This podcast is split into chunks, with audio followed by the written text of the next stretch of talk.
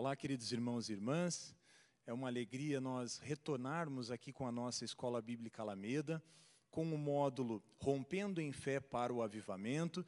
Eu quero já te dar as boas-vindas, você que nos acompanha aqui no templo da Igreja Batista Alameda, você também que nos acompanha aí da sua casa, onde quer que você esteja.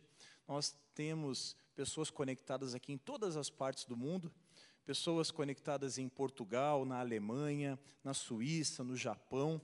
Em todos os cantos do mundo, a Alameda está chegando através do sinal da internet, através do canal do YouTube, e você é muito bem-vindo. E nós queremos iniciar mais esse ciclo orando. Eu quero chamar aqui o meu amigo, o pastor Calixto, para que também possa iniciar essa classe aqui orando conosco.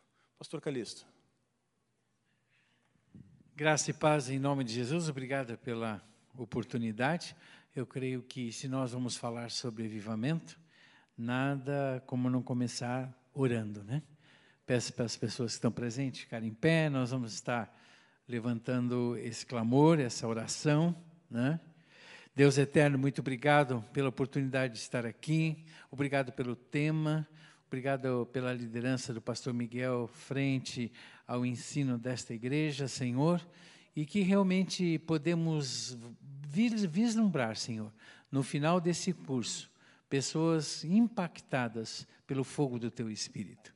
Nós oramos em nome de Jesus. Amém. Amém. Tá, obrigado. Queridos, nós temos é, no nosso curso a possibilidade de ministrarmos durante 12 domingos. Essa é a ideia, 12 domingos ministrando. E durante todo o transcorrer do curso, nós estamos criando também na rede WhatsApp uma, a, um, um grupo específico dos alunos. Para quê? Porque antes de chegarmos ao domingo aqui para ministrarmos, nós estaremos enviando links de vídeos sobre avivamento. Avivamento na Colômbia, no Alasca, Uganda, os avivamentos da história. Estaremos enviando vídeo dos primeiros avivamentos da era moderna, como da rua Casa Azusa. Então, para que vocês possam estar assistindo, se envolvendo e no domingo a gente aqui interagir a respeito desses vídeos. Porque é fundamental entendermos que quando a gente fala de avivamento existe um alinhamento.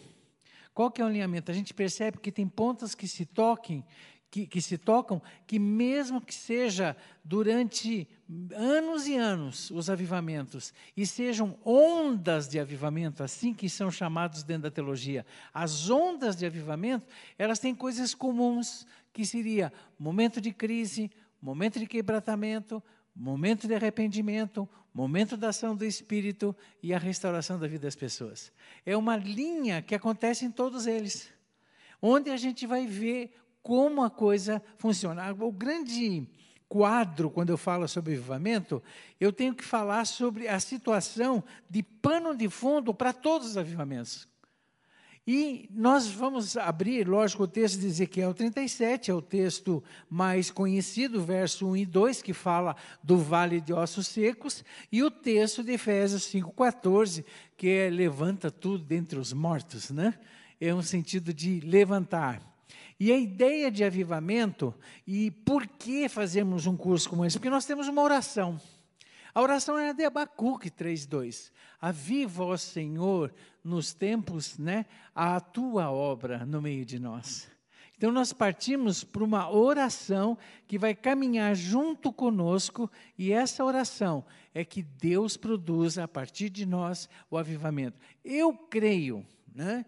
que, segundo as promessas de Atos 2, quando Deus realmente, através de Jesus, disse que o Espírito Santo viria, ele parte do texto de Joel, capítulo 2, que é o texto profético. Esse texto profético tem um elemento que ainda não ocorreu.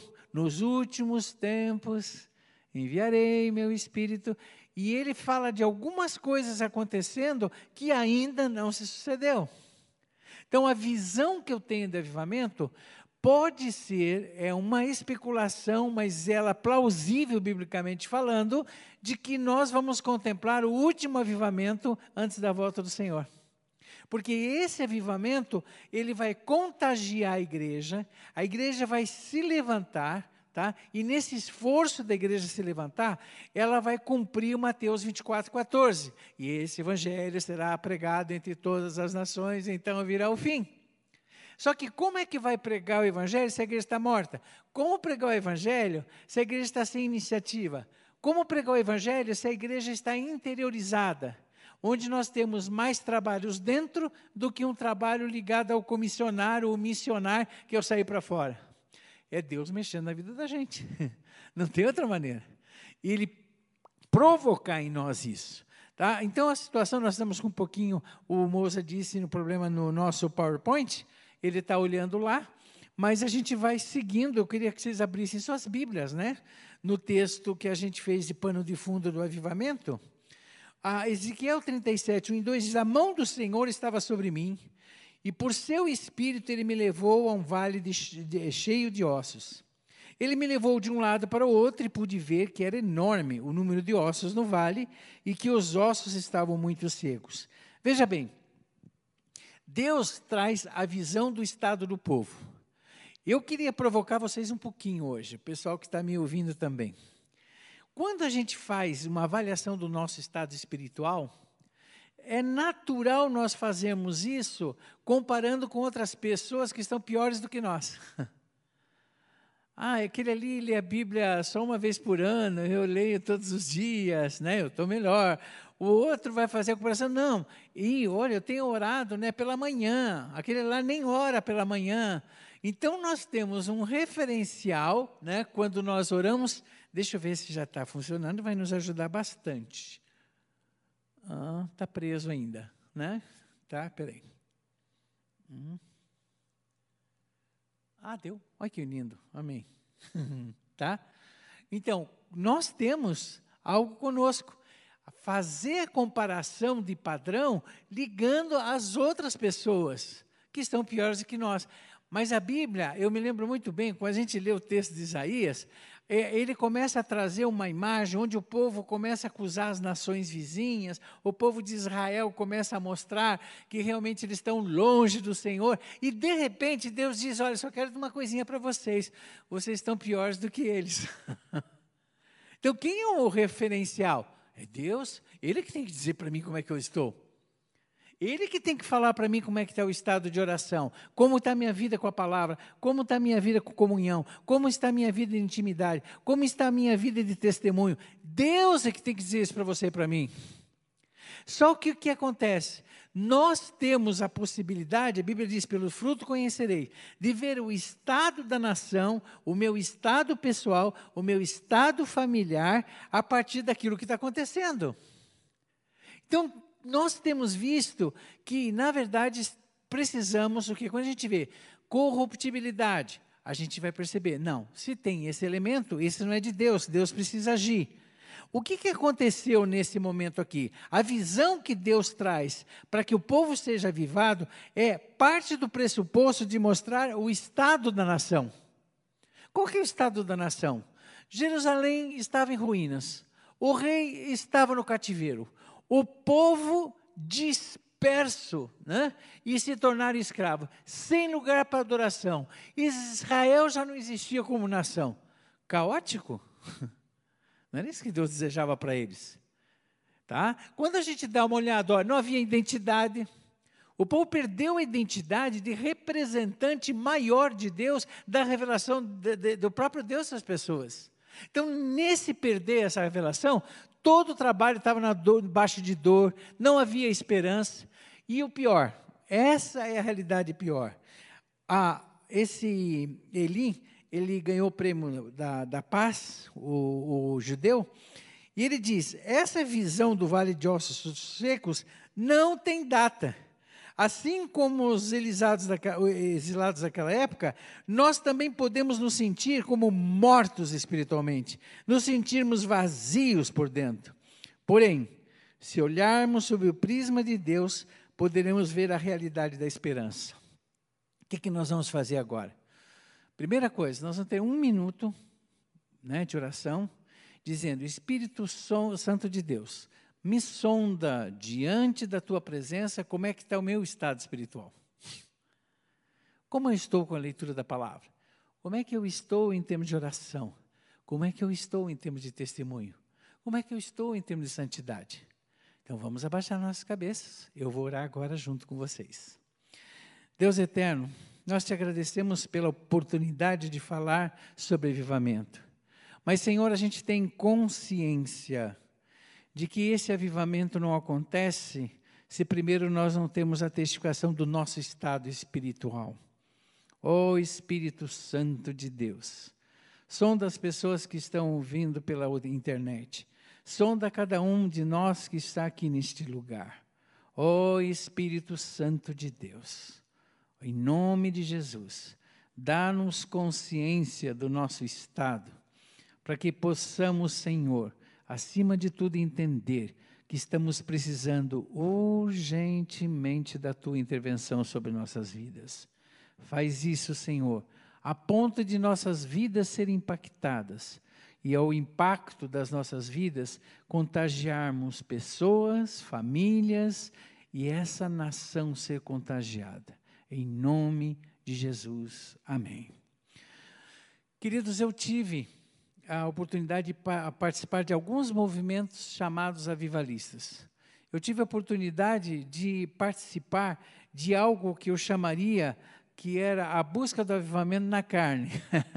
Como eu tive a oportunidade de buscar também a, e ver a ação do Espírito de Deus contagiando. Quando a gente fala de avivamento, geralmente nós não vemos individualmente, por mais que comece no nosso coração. Mas a ideia de avivamento é, pega um corpo, pega um povo, pega uma comunidade. Eles são de uma maneira generalizada e ao mesmo tempo contagiados pelo Espírito. Então, eles são transformados no impacto, passam a falar a mesma coisa, a mesma palavra, têm a mesma testificação e têm o mesmo fogo do Espírito na vida deles. E alguma coisa que acontece no grupo, nas pessoas que estão ao redor. Então, o que, que aconteceu? A primeira, eu me lembro que, até com respeito, a gente vai falar isso lá na frente, em alguns dos avivamentos da história, como a Casa Azul, a questão de dom de línguas. Eu me lembro que eu, ainda adolescente, a gente se reunia, ah, e aí se orava, e as pessoas diziam: Não, você fique repetindo aí, glória, glória, glória, glória, que você já fala em língua, já resolve essa questão. E não chegar a lugar nenhum. Mas eu também vi, de uma maneira maravilhosa, algo acontecer. Quando eu digo que pode começar, a gente vai ver esse Uganda com uma, duas, três pessoas simples buscando a Deus e contagia sobre uma igreja inteira, isso é avivamento. Essa perseverança da busca para ver Deus tocar no meio do povo. É, eu tinha mais ou menos uns 18 para 19 anos, era da Igreja Presbiteriana Independente aqui de Curitiba, e nós começamos a, re, a resolvemos orar por avivamento. Então, nós nos encontrávamos na igreja, começamos com duas, depois três, três pessoas, e durante dois anos, sem parar, nós oramos, para que Deus, de alguma forma, mexesse na juventude. E eu me lembro que nós estávamos em Itaqui, algumas pessoas você conhece Itaqui, é tão perto daqui, né? Que é perto de Ponta Grossa, uma região aqui perto. Estávamos em Itaqui, os jovens, fomos lá, acompanhamos o pastor, estávamos reunidos, e de repente o pastor começou a pregar, e nós sentimos como que um sopro do Espírito que desceu e caiu. Todos os jovens foram quebrantados ao mesmo tempo. E isso é avivamento. E isso é o toque do Espírito tomando uma comunidade inteira, onde são quebrantados, onde as pessoas se quebrantam, as pessoas se arrependem, e todos os avivamentos têm esse mesmo elemento identificando. Quebranta, entrega, se arrepende, confessa, e o Espírito toma a pessoa, porque agora o coração está livre para o Espírito tomar. Esses são elementos do avivamento que a gente presencia. Né? Então a gente tem essa visão. Efésios 5,14. Vocês acham que esse texto foi escrito para quem? Para pessoas que não creem em Jesus ou as pessoas que creem em Jesus? Foi para a cidade de Éfeso. Havia morte espiritual. E essa morte espiritual é desperta tu que dormes, levanta dentre os mortos e Cristo resplandecerá por você. Então, o avivamento nos chama a atenção porque é alguma coisa, eu fico pensando em todas as histórias do avivamento, que é lógico, eu que eu vou orar, certo? E a, qual é a dúvida que eu tenho? A minha dúvida é a seguinte: o Espírito Santo me toca, então eu vou orar por avivamento? Ou eu vou orar pelo avivamento e o Espírito Santo vai me tocar? Essa é uma questão. Como é que a Bíblia apresenta? Todos os fatos que a gente viu é que os avivamentos da história foram provocados pela situação do estado espiritual dos povos e das pessoas. Então, se isso é verdade, o que, que eu devo fazer como igreja? Em primeiro lugar, orar para que o povo de Deus tome consciência do seu verdadeiro estado caótico diante dele. A começar em mim, sempre. A começar em mim, tá? E se vocês mesmo que a gente está online, quiser interromper, fazer perguntas e, e algumas dúvidas, a gente vai caminhar juntos. A gente vê também, de uma maneira muito forte, né, a palavra profética. Quando a gente chega nesse texto de Ezequiel, que todos conhecem, vocês que estão na, na, internet, online, deixa aberto o livro ali, porque a gente vai fazer algumas referências ao Vale de Ossos Secos, e você precisa estar aberto ali para poder entender esse contexto. Houve uma palavra profética. O Espírito de Deus né, precisava ser profetizado, aliás, o profeta de Deus precisava ser usado para que ele tivesse a palavra de vida sobre aqueles ossos. Então, o que a gente imagina? Primeiro, ele vai andar no meio daqueles ossos. E Deus diz: anda no meio dos ossos. Então, que ele disse assim: anda. Quando ele andou, ele viu que era verdadeiramente sequíssimos. Quando o Espírito Santo age, eu tenho a visão verdadeira que Deus quer que eu tenha do meu estado espiritual, do estado espiritual da nação. Senão a gente se acomoda, não, tá bom assim, tá jóia. Mas quando o Espírito de Deus fala, ele quebra, ele nos desmonta, ele diz: esse é seu estado, esse é o teu estado de santidade, esse é o teu estado em termos de testemunho, essa é a sua vida, essa é a sua vida comigo. É o Espírito que faz isso. Mas quando ele tem a consciência, eu vejo que a palavra, quando ele diz profetiza, eu tenho da parte de Deus uma possibilidade maravilhosa. O avivamento pode partir da minha, da, de mim. Quem faz o avivamento é o Espírito. Mas a ordem vem do céu para que eu tenha uma palavra profética. E agora nós vamos parar outra vez. Já paramos para orar, para que o Espírito Santo, Santo nos desse consciência do nosso estado. Que oração que nós vamos fazer agora? Nós vamos orar, Senhor, Queremos que a vida que o Senhor tem no Espírito se manifeste no meio de nós. E eu declaro numa palavra profética que esse Espírito se manifeste e a vida volte em nome de Jesus. Vamos orar assim? Amor, você pode fazer essa oração aqui? É uma palavra profética para que realmente nós venhamos, vejamos o avivamento.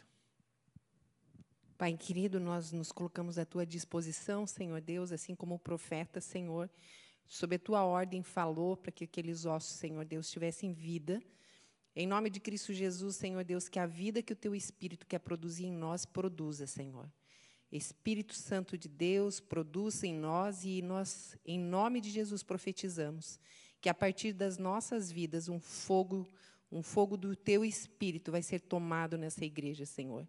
Em nome de Jesus, Senhor Deus. Sinto a testificação do Teu Espírito Santo, Senhor Deus, já fervendo em alguns corações.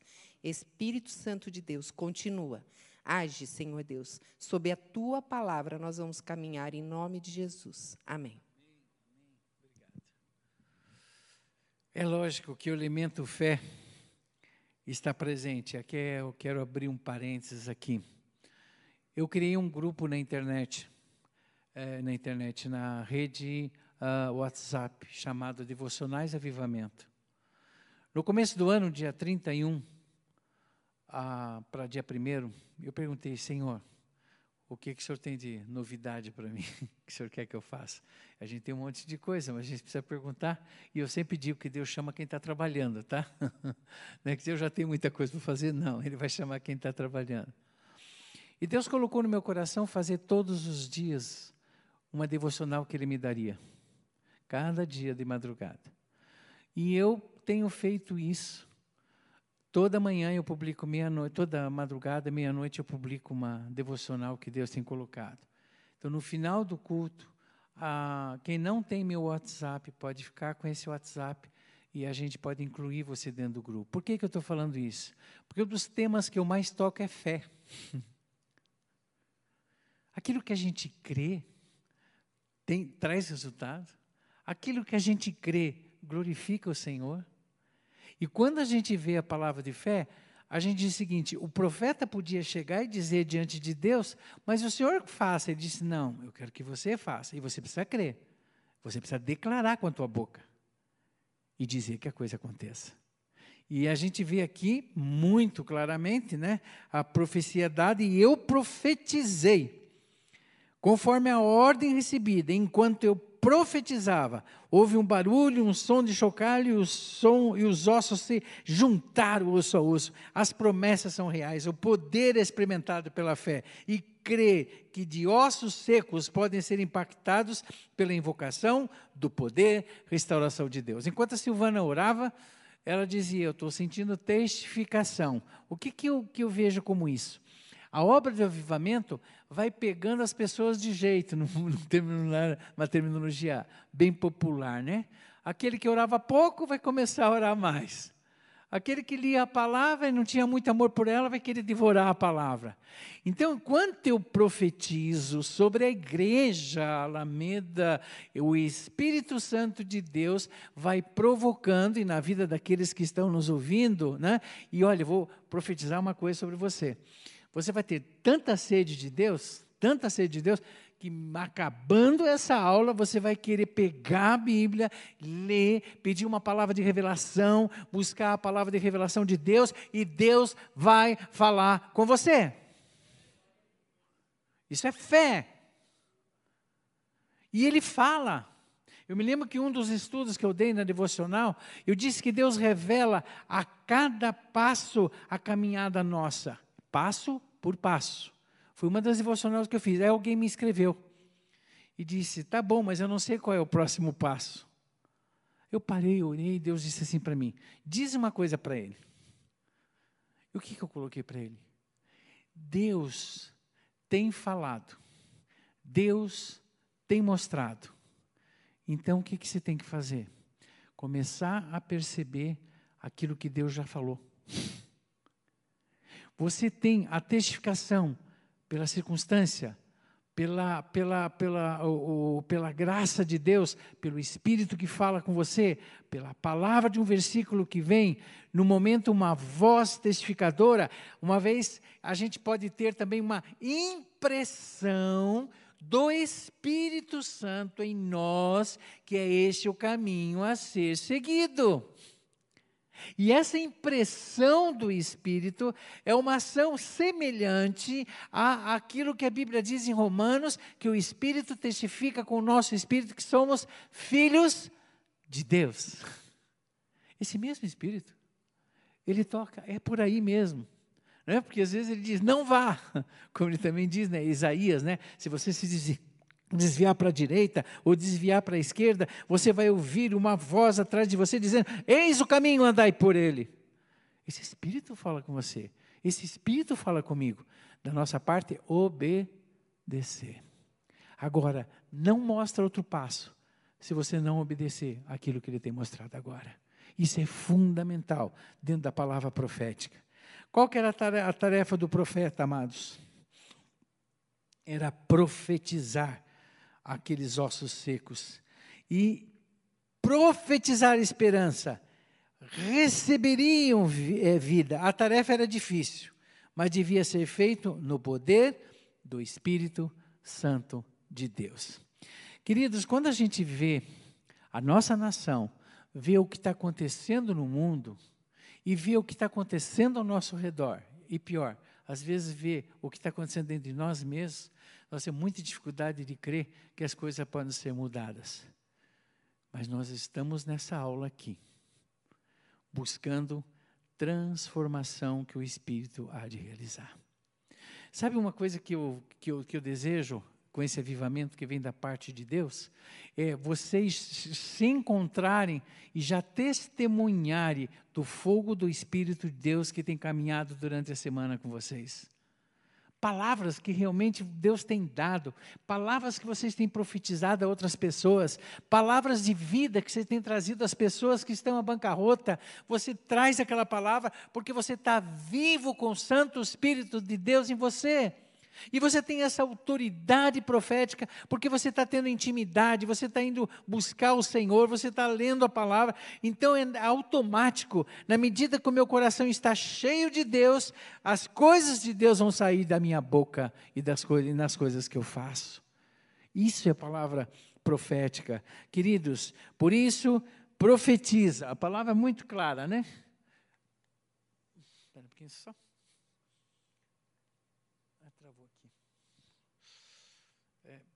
Pode, pode mudar para mim? O próximo? Tá. Por isso profetize e diga-lhes: Assim diz o Senhor soberano, ó meu povo, vou abrir os seus túmulos e fazê-los sair. Trarei vocês de volta à terra de Israel. E quando eu abrir os seus túmulos e o fizer sair, vocês, meu povo, saberão que eu sou o Senhor. E eu porei o meu espírito espírito em vocês e vocês viverão, e eu estabelecerei em suas próprias terras, então vocês saberão que eu, o Senhor, falei e fiz. Palavra do Senhor. Coisa mais linda. Apareceu o texto? Não, né? Não mudou. Tem problema. Mas vocês me ouviram, né? Deu para ver. Então o que, que acontece? Gente, a promessa existe. E eu preciso tomar posse dessa promessa. Não apenas crer assertivamente, ou só como conhecimento, mas como impacto de transformação na minha vida. Eu nunca esqueço uma vez um jovem que estava vivendo uma vida de muita derrota.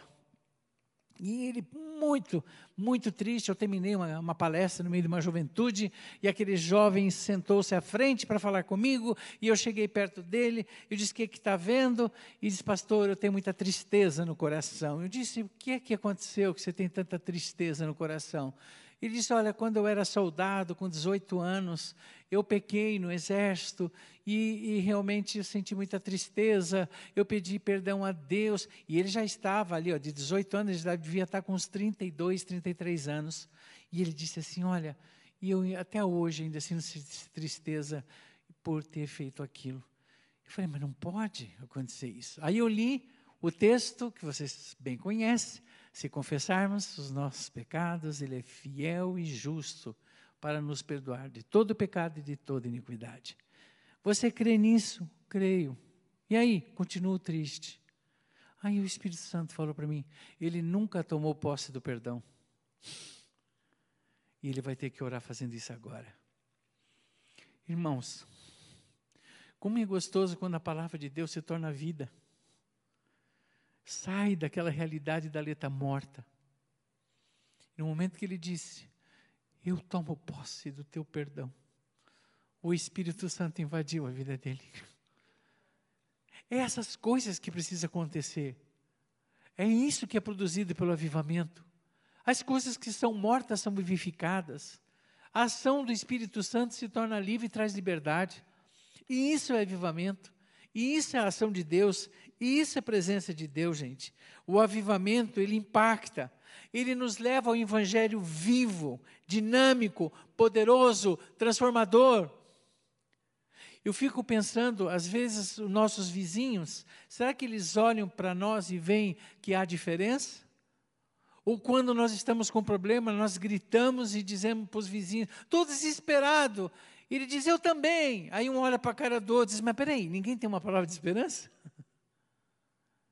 Que gostoso você, cheio do Espírito, poder chegar para o seu vizinho, para o seu parente, para o seu amigo e dizer assim: olha, essas lutas são iguais à minha, mas eu estou segurando nos braços do Senhor, eu estou segurando nas mãos do Senhor. Gente, essa é a vida que o Espírito quer dar à igreja, a começar numa, na igreja. E nós, depois, numa das aulas que nós vamos ter, nós vamos ver sobre Uganda, invade uma nação inteira mas a partir de pessoas simples que dobraram os joelhos, têm dobrado o joelho, têm buscado a face de Deus e têm se arrependido verdadeiramente.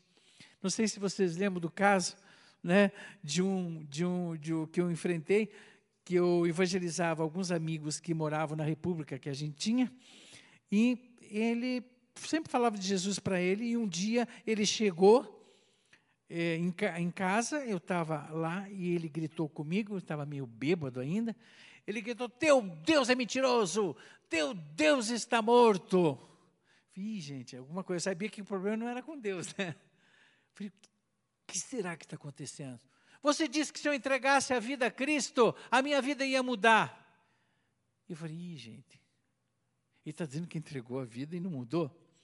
Eu disse, como é que você fez? Ah, eu me ajoelhei lá e, e orei a Deus. Ah, você se ajoelhou e orou a Deus? Isso. E como é que foi essa tua oração? Ah, você disse para Deus, Senhor, eu sou pecador. Ele olhou para a minha cara. Pecador? Deus peca mais que eu. Sem arrependimento, confissão, sem a realidade de entendermos que o pecado traz morte e separação de Deus, você e eu nunca encontraremos a vida que o Espírito tem para nós. É no arrependimento, é o coração quebrantado, é na confissão que esse Espírito se manifesta, porque o nosso Deus é santo, o nosso o Espírito Santo de Deus é perfeito e ele não coaduna com um coração que não tem santidade. Quando nós confessamos, nós somos limpos pelo sangue do Cordeiro e cobertos pelo esse sangue, ele se manifesta em nós e nós sentimos a plenitude do avivamento do Espírito em nossas vidas. Querido, nos leva a uma abnegação mais corajosa que jamais o mundo conheceu. A grande diferença de uma pessoa que é impactada pelo avivamento, é, você já vê na, na, na boca dela as coisas que ela fala, as coisas que ela diz a maneira que ela se comporta, as decisões que ela toma. Isso vai ser natural na vida dela, mas esse espírito na vida dela traz esse espírito benigado de realmente testemunhar com ousadia, intrepidez, com autoridade, com fé. Isso é o avivamento que traz, mas tudo a partir de um arrependimento diante de Deus. Nós vemos também nesse texto lindo que a gente está vendo, que começa com, com a estrutura toda do vale de ossos secos, que o avivamento, ele impacta a minha vida pessoal, familiar e profissional. Só que o, o impacto na minha vida pessoal, às vezes é necessário, pode acontecer, que eu estou orando, sinto a presença de Deus, eu louvo o Senhor, eu confessei, mas pode acontecer que você vai ter que ter o vale de Jaboque. Tem pessoas que têm que passar pelo vale de Jaboque, de tanta coisa no coração a ser quebrada pelo poder de Deus. Mas como Jacó insistiu na presença de Deus, você não sai daqui enquanto o Senhor não me abençoar. Você precisa perseverar na presença de Deus. Eu gosto muito do Otimani, aprendi, aprendi muito sobre oração com ele também. E uma das coisas que ele ensina para nós, às vezes a gente se ajoelha, ora e já se levanta. Ele disse: Olha, não se levante do lugar enquanto você não tiver a convicção de que tudo que você colocou verdadeiramente está nas mãos do Senhor. Porque quando você levanta, você vai levantar em louvor. Porque você tem o descanso da alma. Isso é avivamento. Isso é presença de Deus. Isso é intimidade com Deus. Isso é conexão com Deus, amados. Eu um dos princípios, alguns princípios do avivamento que a gente vai ver. O primeiro deles, amados, é preciso desejar o avivamento para o momento chamado hoje. Senhor, ouvi falar da tua fama. Tremo diante dos teus atos. Senhor, realiza de novo em nossa época as mesmas obras. Faz-a conhecida no nosso tempo, e em tua ira lembra da misericórdia. Abacuque 3:2. Esse é o texto fundamental que você vai memorizar de todo o nosso curso. Aviva, olha que coisa linda. Senhor, realiza de novo em nossa época as mesmas obras.